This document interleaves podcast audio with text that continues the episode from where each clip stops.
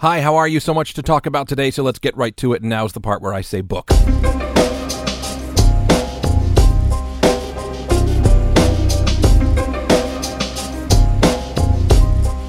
Hello, this is Book, a Bible podcast for everybody, and I am Josh Way. On this show, we look at the content of the Judeo Christian Bible through the lenses of history and literature. And I hope you brought your Greek lexicon and your map of the Roman Empire because we're cracking open a new collection of texts.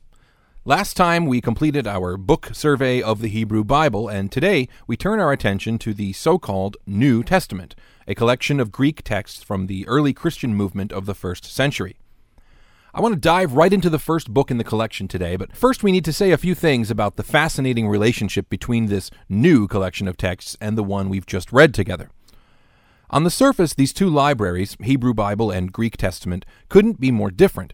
The Hebrew Bible collects a disparate array of genres and authors spanning thousands of years and multiple languages, all of which contributes to the story ancient Israel came to tell about herself, her origins, her struggles, her hopes for the future. The Greek books of the New Testament are far fewer, and were all probably composed within the same century, the first one of the Common Era. And while the Hebrew Bible features many hundreds of subjects and protagonists, the Greek writings focus squarely on one person, Jesus of Nazareth, and his friends and followers. And so, with all of this apparent discontinuity, is there any continuity between the two collections? The answer is yes, absolutely.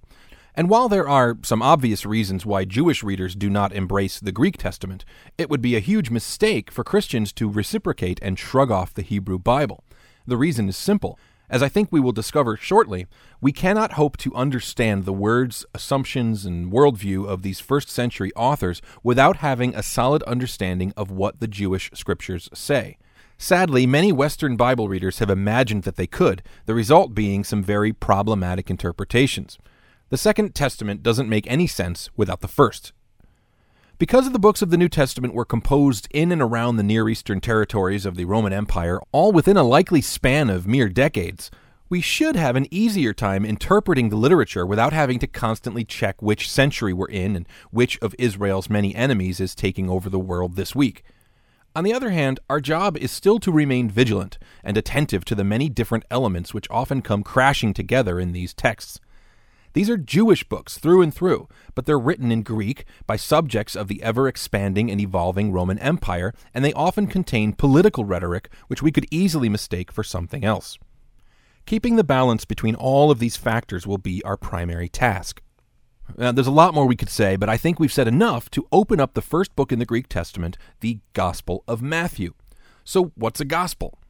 On a basic level, it's an announcement, a bit of news as it was broadcast in the centuries before teleprompters and hair gel. Like most of the buzzwords we'll encounter in the New Testament, it has resonance both in Jewish tradition and Roman politics. In the Hebrew Bible, we see citizens of Jerusalem waiting eagerly for a scout to appear on the horizon, bringing good news of victory in some distant battle. See a text like Isaiah 52, for example. And meanwhile, in Rome, a gospel, or evangelion in Greek, was the public proclamation of some new imperial reality, rhetorically labeled good news for the way it was sure to inspire confidence and happy feelings in the hearts of Rome's many citizens. So, what is the gospel of the Gospels in the New Testament? It's a Jewish guy named Jesus. What makes Jesus a top story? Well, we're going to let the authors tell us that, and in four very unique ways, they will. The Gospel of Matthew appears first in the New Testament canon, though it is most likely not the oldest of the four Gospels, and is most certainly not the earliest text in the whole collection. That honor probably would go to one of the letters of Paul, which we'll look at another day. The book is attributed to Matthew, also called Levi, a Jewish tax collector who became a follower of Jesus. If I were to describe Matthew's Gospel with one word, that word would have to be Jewish. This is a Jewish book for Jews, which builds a complicated argument about Jesus using quotes from the Hebrew Bible. Matthew's claim is simple Jesus is Meshiach, Messiah, the Anointed One, the new king that Israel has been waiting for since the rebuilding of Jerusalem centuries earlier. It's a potentially confusing business in our context, trying to understand what exactly a Messiah is and isn't. And I think there are two major reasons for this.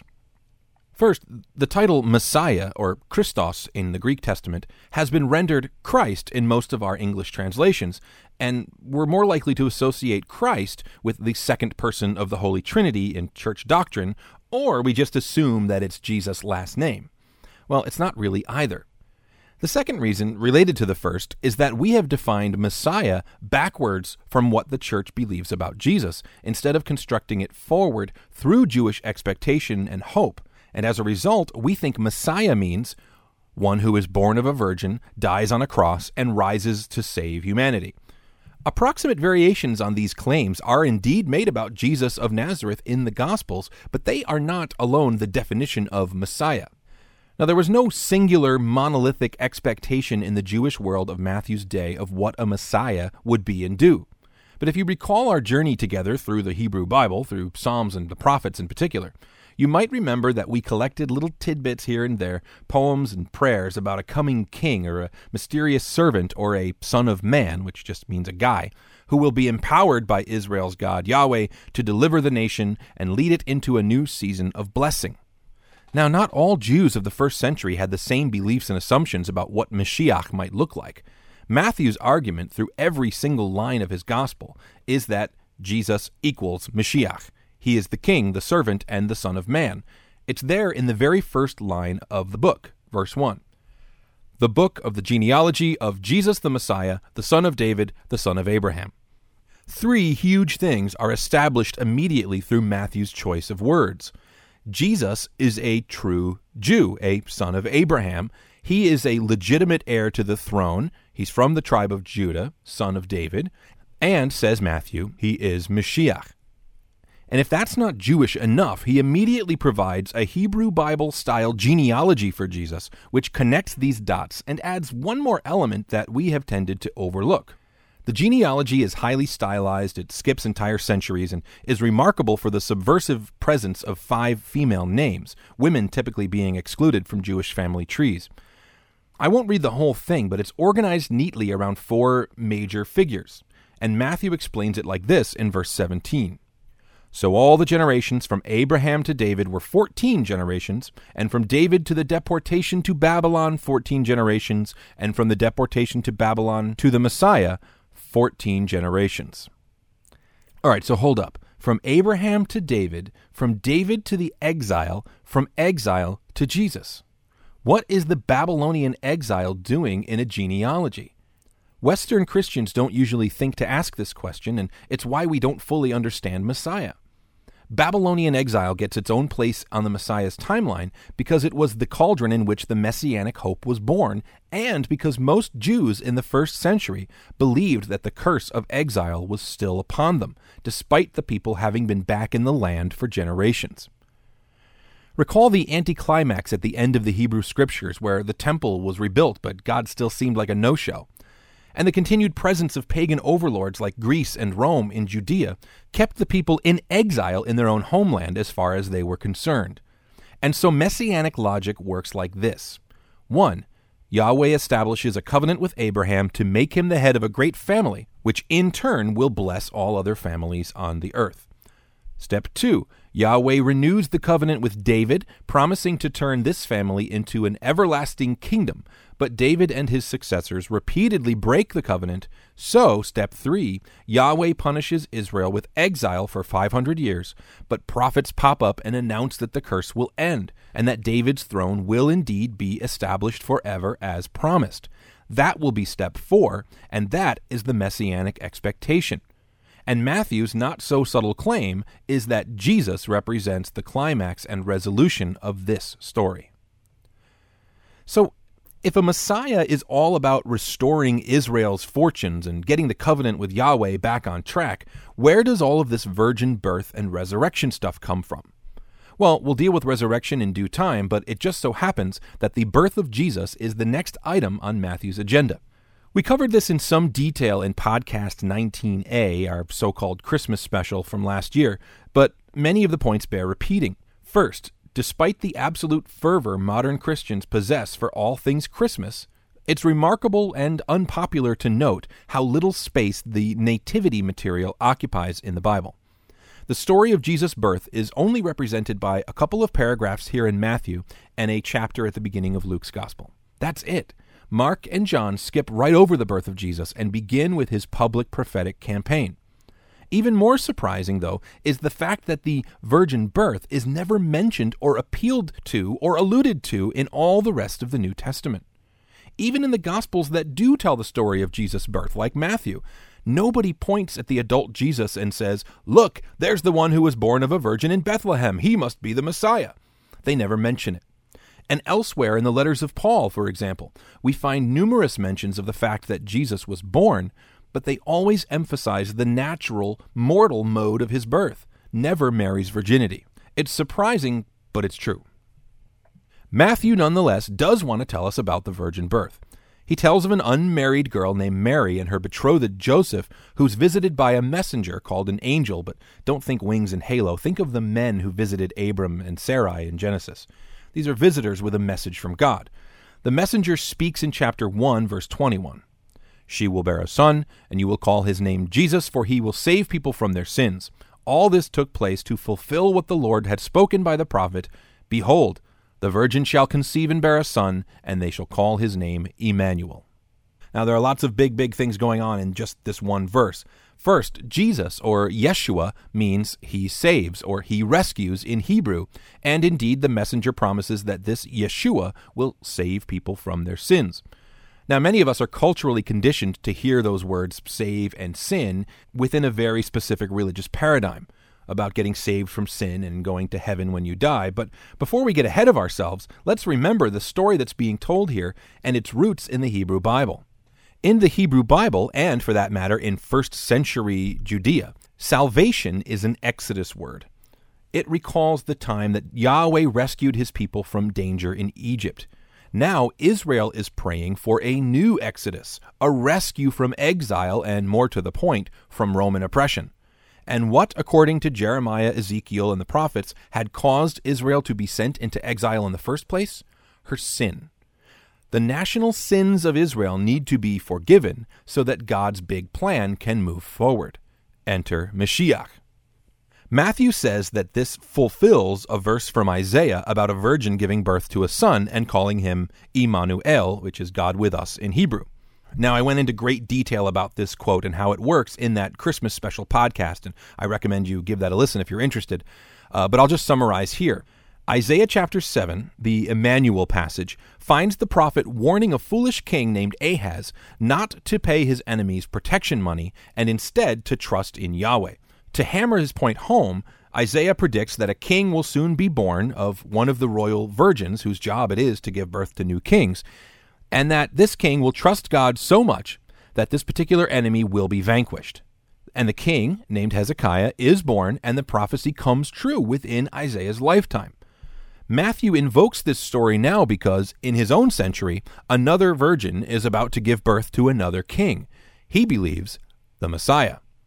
Now, I know that's not a popular way of interpreting that passage, but see podcast 19a for the full argumentation. One more observation about the nativity story before we move on. Remember how, like, every story in the Hebrew Bible started out with a barren womb that was, quote, opened by Yahweh so that some important figure in Israel's history could be born? In a sense, this is the ultimate version of that story.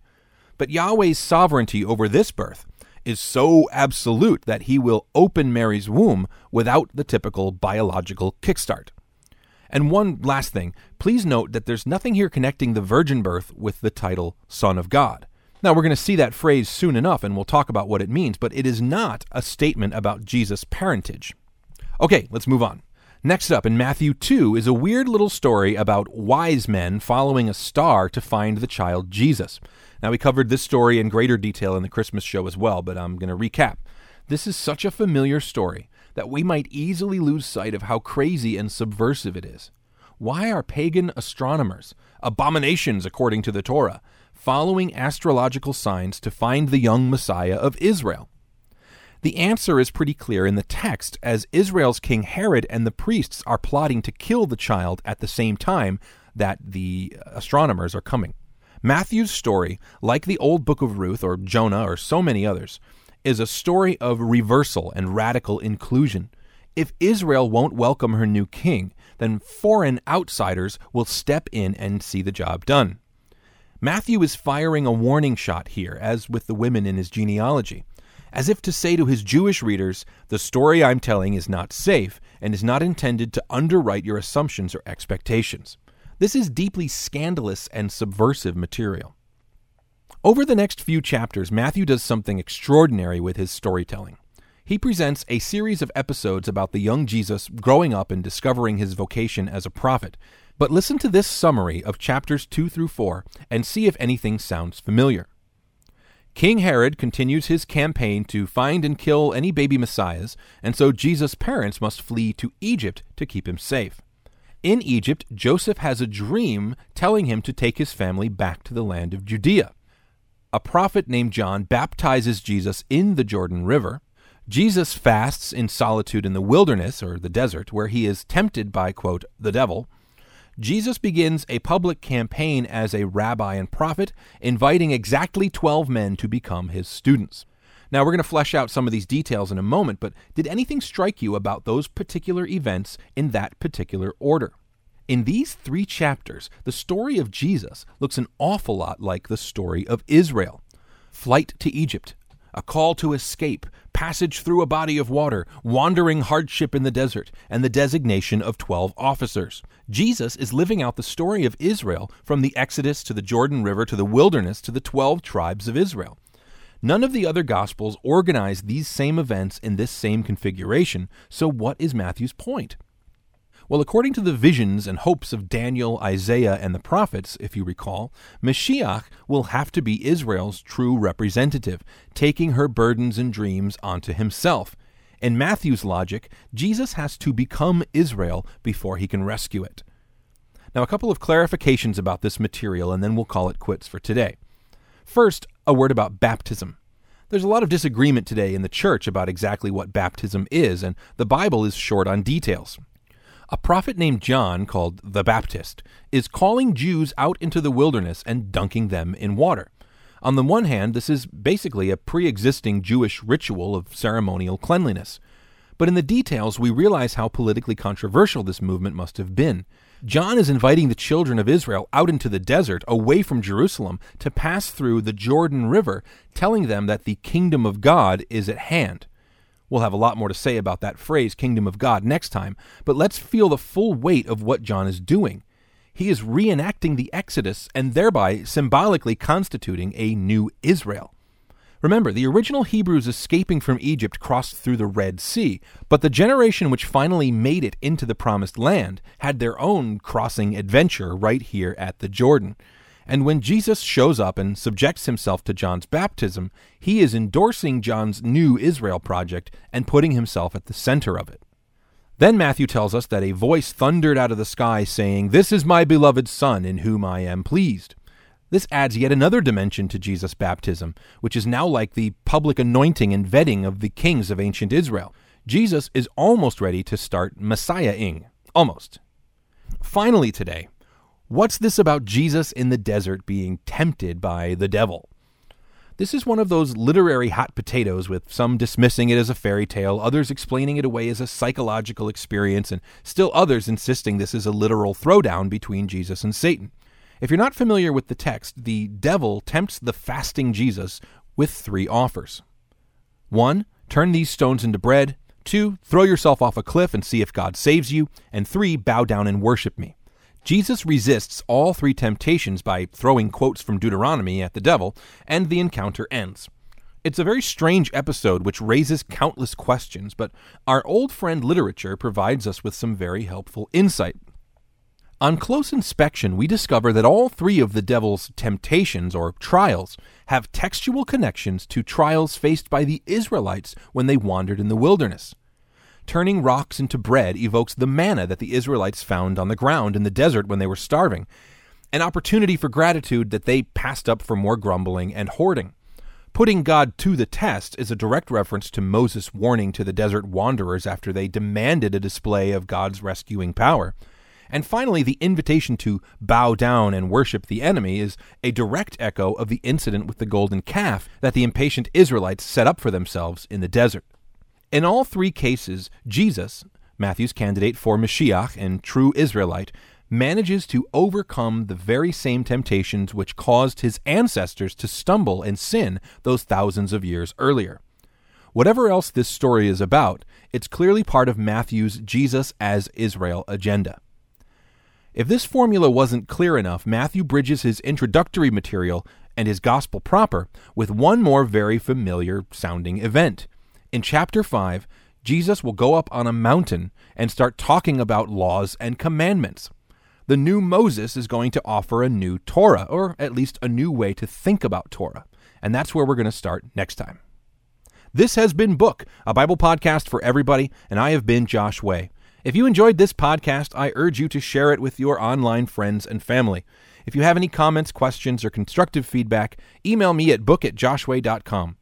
You can leave a voicemail at 801 760 3013, and I'll try to answer it here on the podcast. Read the book blog and find more content at book.joshway.com. That's it for me, Bible pals. I'll catch you next time.